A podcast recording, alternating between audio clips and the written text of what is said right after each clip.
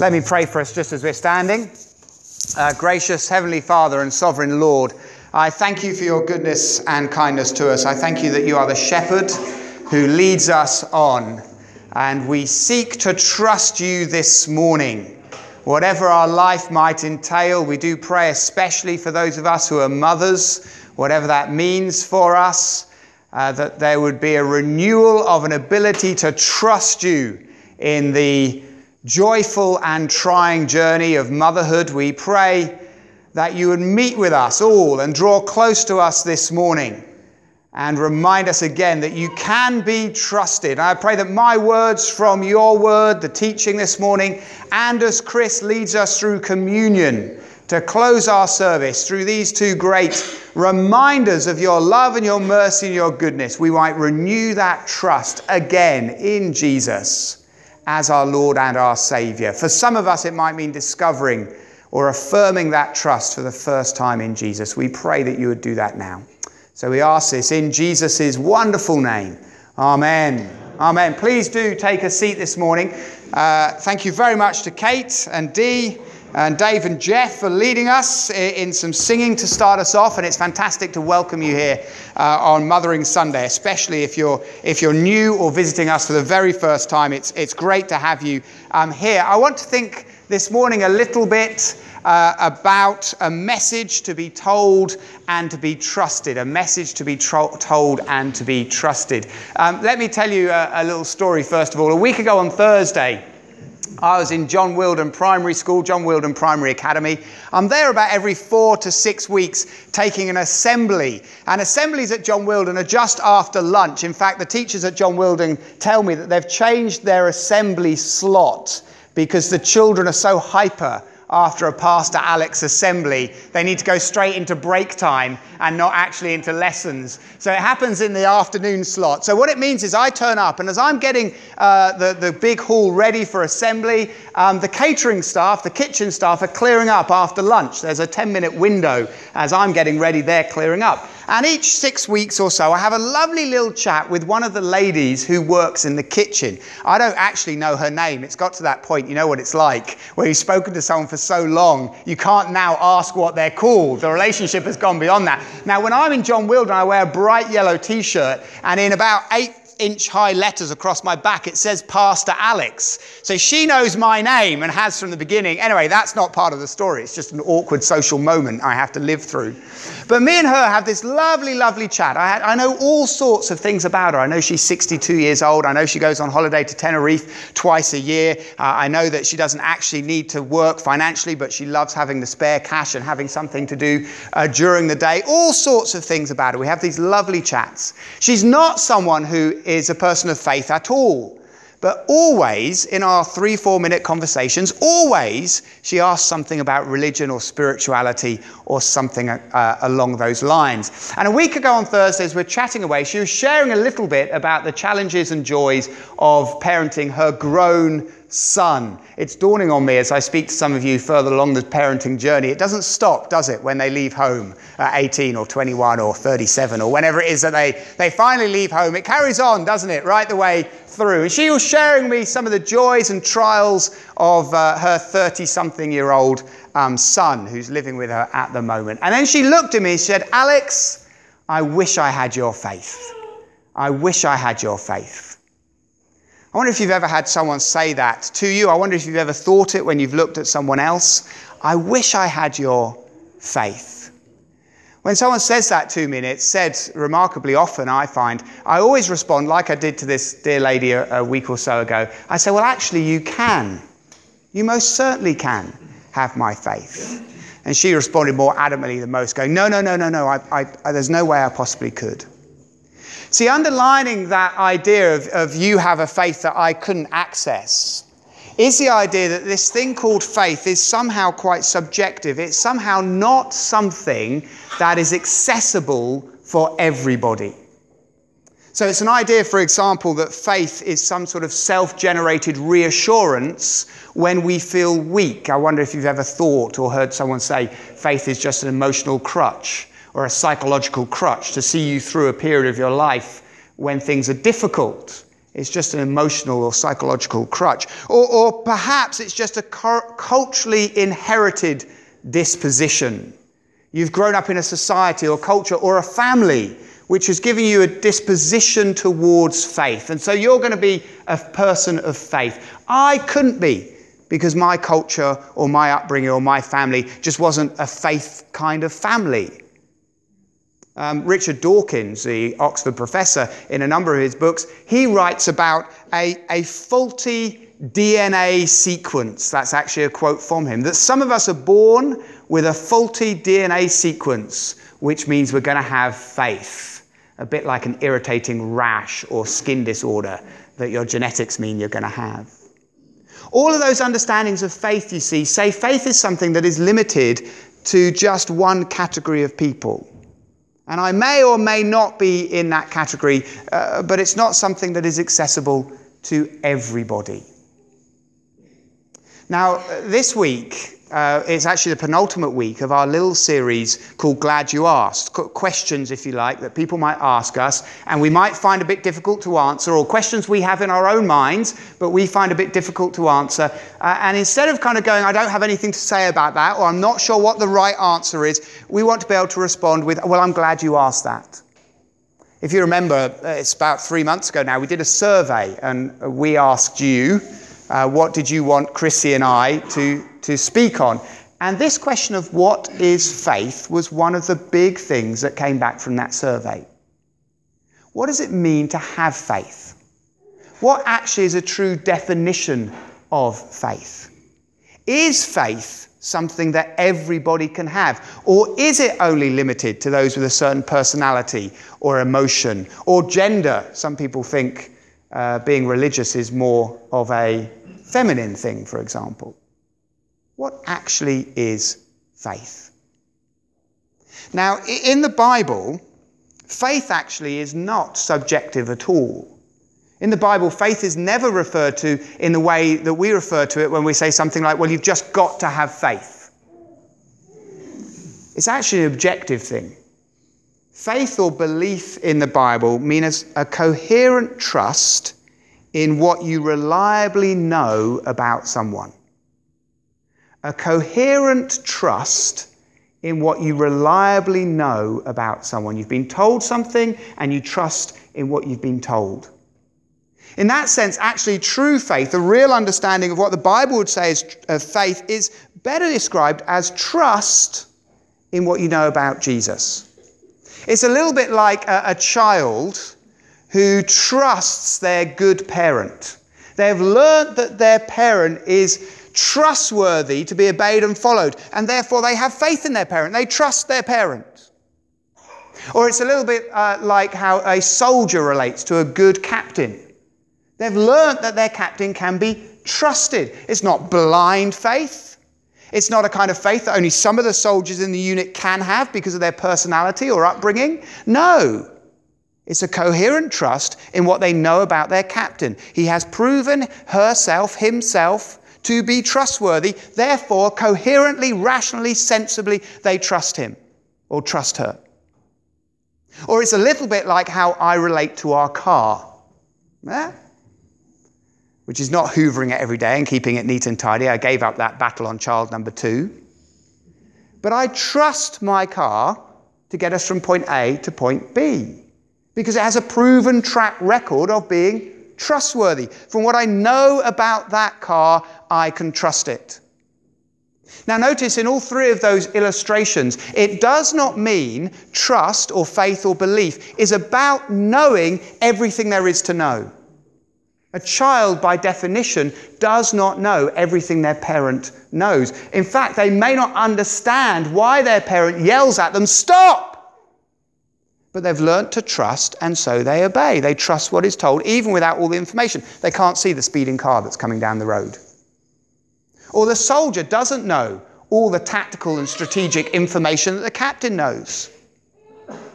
But he trusts his captain because of what he knows in his captain. Equally, I couldn't tell you the complexities of the internal combustion engine or how a gearbox, gearbox mechanics works or what happens when I press the go button in our car.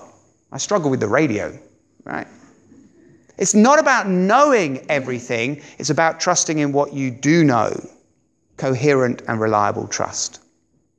Now, I want to show you three places in the Bible where that is how faith is understood trust, and then I want to spend a little bit more time on one particular place in the Bible, trying to show what I think are the three things we need to be told and trust in Jesus. So let me show you three places quickly where this idea of faith being coherent trust in what we know about Jesus as true faith. Turn with me, if you would, if you've got a Bible there, to John chapter 20. You could look it up on your phone, or if uh, there's a Bible, you could look up there. I'm going to read it. John 20, it's on page 1090, page 1090 of these churches' Bibles. John chapter 20. And look at sentence 30 and 31. So it's page 1090, and it's the top left hand column, and it's under a little title called The Purpose of John's Gospel. This is what it says, page 1090. Jesus performed many other signs in the presence of his disciples, which are not recorded in this book.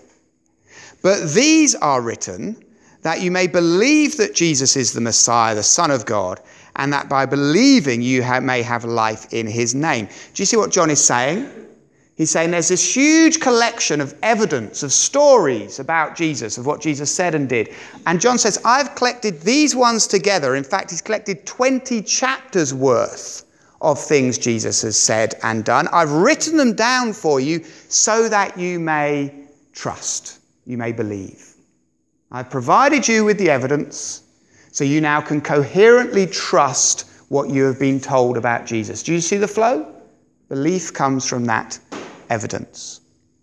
Turn with me to a second one, Acts chapter 26. This is on page 1124. Page 1124.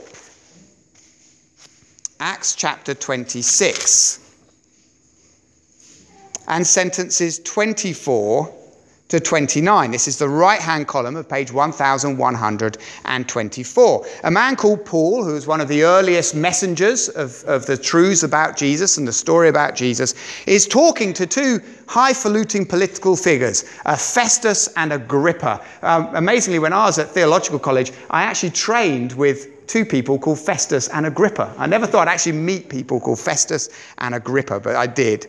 And look how, as I read it, sentence 24 through to 29, look how Paul is going out of his way to rationally recount the story of Jesus so that Festus and Agrippa might respond in trusting in what they've been told, coherent trust in what they reliably know. Sentence 24. At this point, Festus interrupted Paul's defense. Paul's made a long a verbal monologue talking about who Jesus is, telling about Jesus. You're out of your mind, Paul, he shouted. Your great learning is driving you insane. I'm not insane, most excellent Festus, Paul replied. What I'm saying is true and reasonable.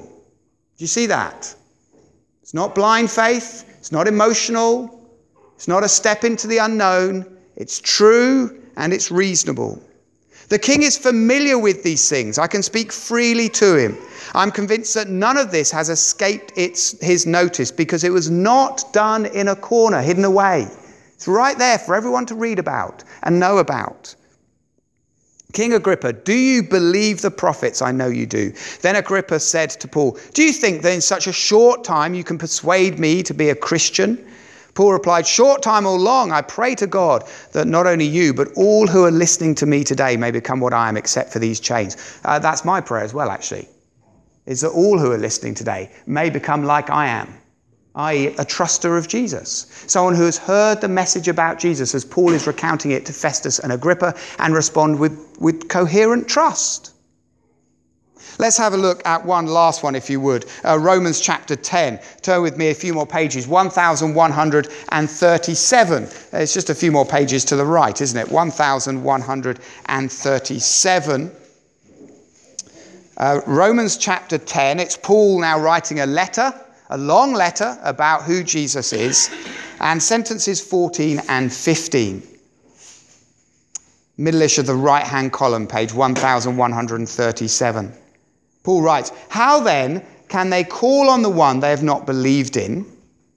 And how can they believe, trust in the one of whom they have not heard? And how can they hear without someone preaching to them? And how, how can anyone preach unless they are sent? As it is written, how beautiful of feet are those who bring good news. Work that backwards, do you see? If they're going to believe, they have to hear. If they're going to hear, they have to be told. If they're going to be told, someone has to be sent. Do you see? Belief is a coherent trust in what you've been told about Jesus. Let's just pause and get our wits around us for a moment and just think about what that means for a moment for us as individuals, but also for people like my growing friendship with the lady at John Wealden's school, and I must find her name. I'm going to have to send one of the boys in undercover at lunchtime to discover her name and report back. But knowing our boys, they'll tell me it's called, she's called Festus or something equally like that. But, um, but let's just pause for a moment and think about what that means for us. We are, of course, emotional beings. It's a very important part of how God has made all of us as human beings. I'm in no way belittling that. But we swim in a culture which places our feelings and our emotions as the main driver and decision maker of what we think about things. That is the culture that we happen to swim in, both church wise, actually, uh, in 2017, and society more broadly. Therefore, lots of us, as Christians, authentic, genuine Christians, but lots of us pin our faith on how we feel. If we feel like Jesus is close to us, if we feel like He is blessing us, if we feel like we've been touched by the songs we've sung or the preaching has spoken to our heart, then we say our faith is high and strong. Actually, when we feel that life is a bit hard, when we feel like things aren't quite going way, when we feel like God is distant and far from us, we say our faith is very low. See, we've fallen into the trap of defining faith totally wrongly. We've located faith in the wrong organ, in the organ of our heart. Faith in the Bible is placed in the organ of our mind. A rational, considered, thought through, persuaded trust in what we know is true, what we know is reliable about Jesus from the Bible, the written record of him. Now, from the mind, it pumps through to our heart and out into our lives. It fully engages our emotions and our activity. But it starts here. That's why Paul says in Romans 12, verse 1, he says, Therefore, my dearest brothers and sisters, uh, do not be conformed to this world, but be transformed by the renewal of your mind. As you rationally trust Jesus and allow that to define your trust in Him. Now, what I want to do is to have a look at one last passage and try and give you the three markers of what we've been told about Jesus that I think we need to trust. And why I'm doing that is because 10 days ago, a week ago on Thursday, when this lovely lady asked me this question and said, I wish I had your faith. And I said, You can. And she said, No, no, I possibly couldn't. I said, No, yes, you can. She said, No, no, you possibly couldn't. No, she didn't really. Uh, but what I did, I had a little pocket Bible in, and I pulled this passage out that we're going to look at. And I said, Let me show you what faith is. It's simply trusting these three things. And if we can look at these three things, and you at the end can in your mind go yes, yes, and yes, then you have my faith. You have my faith. She was able to say yes, no, yes. Two out of three. So close, so close, so close. Turn with me to Mark chapter 8, would you?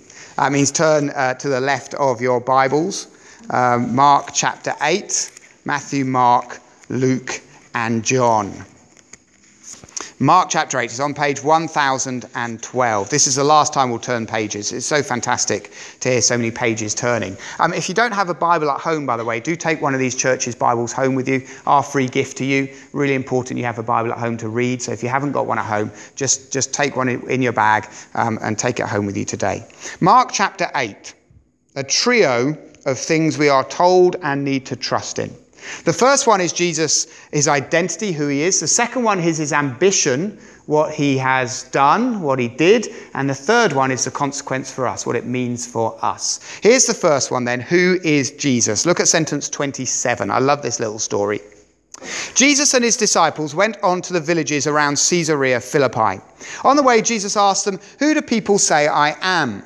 They replied, Some say John the Baptist, others say Elijah, and still others one of the prophets. But what about you? Jesus asked them, Who do you say I am? And Peter answered, You are the Christ, or you are the Messiah. What a fantastic little conversation that is. There's, there's a couple of contrasts to draw between sentence 28 and sentence 29. The first of all is who Jesus is talking about initially. The first question he asks, do you see that? He says, Who do the people say I am? He's saying, Who do the crowd say I am? What's public opinion about who people think I am? What, what's the rumor mill about me? What are they all saying? But then he turns the question round in sentence 29 and he says, Yeah, but what about you? Who do you say I am? Do you see that contrast, first of all? Uh, he starts with a general idea, kind of what, what's the general sense of who people say I am? And, yeah, but what about you? Who do you say I am? It's the first thing we need to realize actually is we can take a, we can take a poll, if you like, of what the public is saying about who Jesus is and come up with all sorts of possible answers. He's a, a good moral teacher who's a miracle worker. He's a mythical legend. He's a, he's a forgotten ancient figure. He's irrelevant for today. Long list of possible answers. That's great. That's what the public are saying. That's what the crowd are saying. Yeah, but what about you? What, what about you? Who do you say Jesus is? Do you see the second contrast um, is just how specific that question is? It's easy to ask public opinion, isn't it? It's a bit like saying, um, who, who, uh, what, was the, what was the outcome of the EU referendum? You can just answer that, can't you? Who does the crowd say Jesus is? Very different to say, um, how did you vote in the referendum? That's very personal, isn't it? In fact, many of us would kind of go, that's not very British to ask that question, is it? Yeah. Because it reveals something about us, doesn't it? That kind of personal question. So it is here. It's easy to answer the question, uh, what's the general opinion about Jesus? It's very different to be asked the question, well, what do you think about Jesus? But most important is to notice the different answers around Jesus' identity. The crowd, do you see that sentence 28? They replied, Some of the crowd are saying you're John the Baptist, others are saying Elijah, still others one of the prophets. They're not saying literally Jesus is a reincarnation of one of these people. What they're saying is Jesus is in the, late, the latest in the line of these fantastic individuals who have revolutionized community and society and culture. He's another special one. That's what they're saying they live in this day and age, they'd add Muhammad and the original Martin Luther and the contemporary Martin Luther King to the list. They're saying Jesus is another one of these spectacularly amazing, once in a generation reformers and social changers. He is so special. I'd be happy to fall in that category, wouldn't you? Once in a generation kind of make it, don't they? Yeah. But then look how Peter responds to the question. Verse 29, but what about you, he asks. Who do you say I am? Are you also saying I'm special? You've really been up close and personal in my life. Do you think I'm special? Peter answered, You are the Messiah, or you are the Christ. See, amazingly, Jesus here is not satisfied with being called special. He pushes harder. He says, I don't want to be special. I don't want to be seen as equivalent of Muhammad or Gandhi or Martin Luther King. That's not enough for me, says Jesus. So he pushes it. Who do you say I am, though? You've been up close and personal. And Peter says, You're the Christ. Now, the word Christ literally means anointed or unique. Not one in the late, latest of these great people, but the one and only. Not another in a long line of awesome reformers but the one and only God in human form. That's what Christ means. You're the Christ. So, the first thing we're told in the Bible, the first thing, this accurate record of Jesus, is, is telling us to trust in, a coherent trust, is that Jesus is not special. In fact, we mustn't demean Jesus by suggesting to ourselves or people that he's like Napoleon or Alexander or Margaret Thatcher, all of whom have great attached to them, don't they? Napoleon the Great, Alexander the Great, Thatcher the Great, depending on your political persuasion. Yeah? But we mustn't demean Jesus by calling him merely great on a, on a short list of others. He's not great, he's unique. He's the only. He's in an utterly different category. He is God. So there's the first thing we're told in the Bible, the first thing to trust in, the first thing that faith is made up in. Do you see that from the evidence that Jesus is God, unique? What's the second? It's what did Jesus come to do? Did you notice the oddity of sentence 30 if you've got a Bible there? Peter's just blurted out, You're the Christ! Wow, you're the unique one. They should all be cheering, balloons, party poppers, high fives, hugs if you're American. Woo, you're the Christ! Then do you see what Jesus says? Jesus warned them not to tell anyone about him. Well, why is that? They've just realized who he is. Surely that could be broadcast and shouted out as far as they could go. Well, the reason is, is because they think this means Jesus has come to change everything there and then. He's going to overthrow the Roman occupation that is suppressing them as a people. Jesus is going to take control right there and then. He's not. That's not what he came to do. That is not what he came to do. So he shushes them. Look what he came to do. Sentence 31.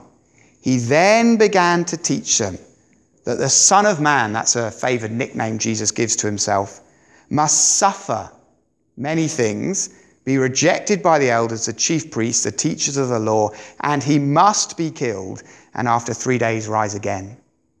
His ambition, as God's unique one, with all power and all authority, his ambition is to die as scum and criminal. That's what he came to do. Now, when I was talking to this lady 10 days or so ago, and she said, Why, why would he do that? I said to her, I like to think about it with two words satisfying substitution. A satisfying substitution. That what's going on here, you see, is actually all of us, good, bad, or indifferent, all of us have lived a life which rightly God is somewhat disappointed with, frustrated with, irritated by, and angry at. Amazingly, Jesus says, I will substitute myself in your place to satisfy that rightful anger so you can go free of it. That's what Jesus is talking about here. What he came to do, even though he's God himself, even though he's the unique one, even though he's the one with absolute power, authority, and rule of perfect purity and perfect excellence, he dies in our place, substitutes himself there so God's anger is satisfied so we might go free. I would love to preach a three month series of sermons on that, and maybe one day we will, but it's right at the heart of Christianity. And then, lastly, the third marker of what it is to be told and trust, what it means to have faith. First, that we trust from the evidence that Jesus is God. Secondly, that we trust from the evidence that He died in our place for us as substitution that satisfied. Thirdly, is our commitment. What it means really to follow Him, to attach ourselves to Him. Look at sentence 34. It says this Then Jesus called the crowd to Him along with his disciples and said, Whoever wants to be my disciple must deny himself, take up their cross, and follow me. Do you see the call to follow Jesus has wonderful joy, wonderful purpose, wonderful meaning, uh, but it also has a cost and a commitment. When Chrissy was preaching two or three weeks ago, uh, spontaneously in the middle of her sermon, I think it was three weeks ago or so, and she picked up on it afterwards as well, and I picked up on it as well. She just blurted out, Following Jesus will ruin your life. You, I don't know if anyone remembers that. And she came up to me afterwards and said, Alex, did, I, I didn't mean to say that. Is that okay that I said that? And I said, You didn't just say that, Chrissy. You went, Following Jesus is going to ruin your life. No, I mean it, ruin your life. she was doing what Jesus is doing here. We default to embrace the blessing that comes with following Jesus. We default to embrace that, and there is great blessing and we lose sight of the fact that when it comes to following Jesus, there is a commitment that if Jesus himself suffered, if he suffered, we will suffer. If we attach ourselves to a crucified Christ, there is an expectation that his experience will mimic our experience, that life following Jesus is not easy. Is not easy. And it interests me so much here that in sentence 34 it says Jesus called the crowd to him along with his disciples. His disciples are already following him. The crowd aren't there yet, are they? They're still pondering. But all of them, before that step of commitment, he, invites all of them to realize there is a cost to be counted before you begin the journey with Jesus. He doesn't slot it in afterwards. Wait till he's got them baptized, members of the church, involved in a small group, and then say, ah, you didn't read the small print, did you? And so there I am, leaning over the counter with this lovely, lovely, lovely old lady, young lady. this lovely lady. Uh, having done that last 15 minutes in two with her, and she's saying to me, Alex, why are you telling me I need to take up my cross? That sounds horrendous. That's like, this is great. She said, that's like you saying to me, Alex, you need to take up your electric chair. Well, yes, it is. It's the same, isn't it? Symbol of crucifixion, of death, of execution. Why are you telling me that? I'm, I said, I'm not. Jesus is. He called the crowd, he called everyone and said, You need to know this commitment before you begin. So, what I'm going to invite us to do, Chris is going to lead us in communion in a moment, uh, Kate's going to lead us in a couple more songs. I'm going to invite us to think about what faith means for you. Think about the organ that faith has been attached to in your life, historically and right now. Is it attached to your heart and your emotions? And therefore ebbs and flows with your emotional state? Or is it attached in your mind as a rational, considered trust in what you have been told? I want you to think about those three markers. It's trust, a rational trust from the evidence that Jesus is the Christ, his identity. It's a rational trust from the evidence of the cross, Jesus' death for you. It's a rational trust in the evidence of the commitment to follow him, Christ, his cross, and our commitment. And are, are there any of those three that you need to revisit this morning and say, actually, I haven't quite got three out of three? What do I need to re examine? What do I need to trust freshly in? His identity, his ambition, his death for me, the commitment to follow him, the cross I carry. And then lastly, some of us might want to think about friends, family members, others we know who we have heard them express to us something about a desire for faith, uh, an envy of our faith. I wish I had your faith, a, a rejection of our faith. It's just an emotional crutch. And revisit those conversations or think about how those conversations might go in the future and how you might talk to someone about faith not being something that comes from your heart, not being something that is only culturally defined or about personality but faith being accessible to everyone because it is a rational trust in what you know to be true. Trust what's been told. Trust what's been told. Let's have a minute's quiet and then I'll pray for us. And then Kate will lead us in a song. And then and Chris and Kate will kind of lead us through as we remember Christ and his death through communion and reaffirm our trust in those things. Let's have a minute's quiet.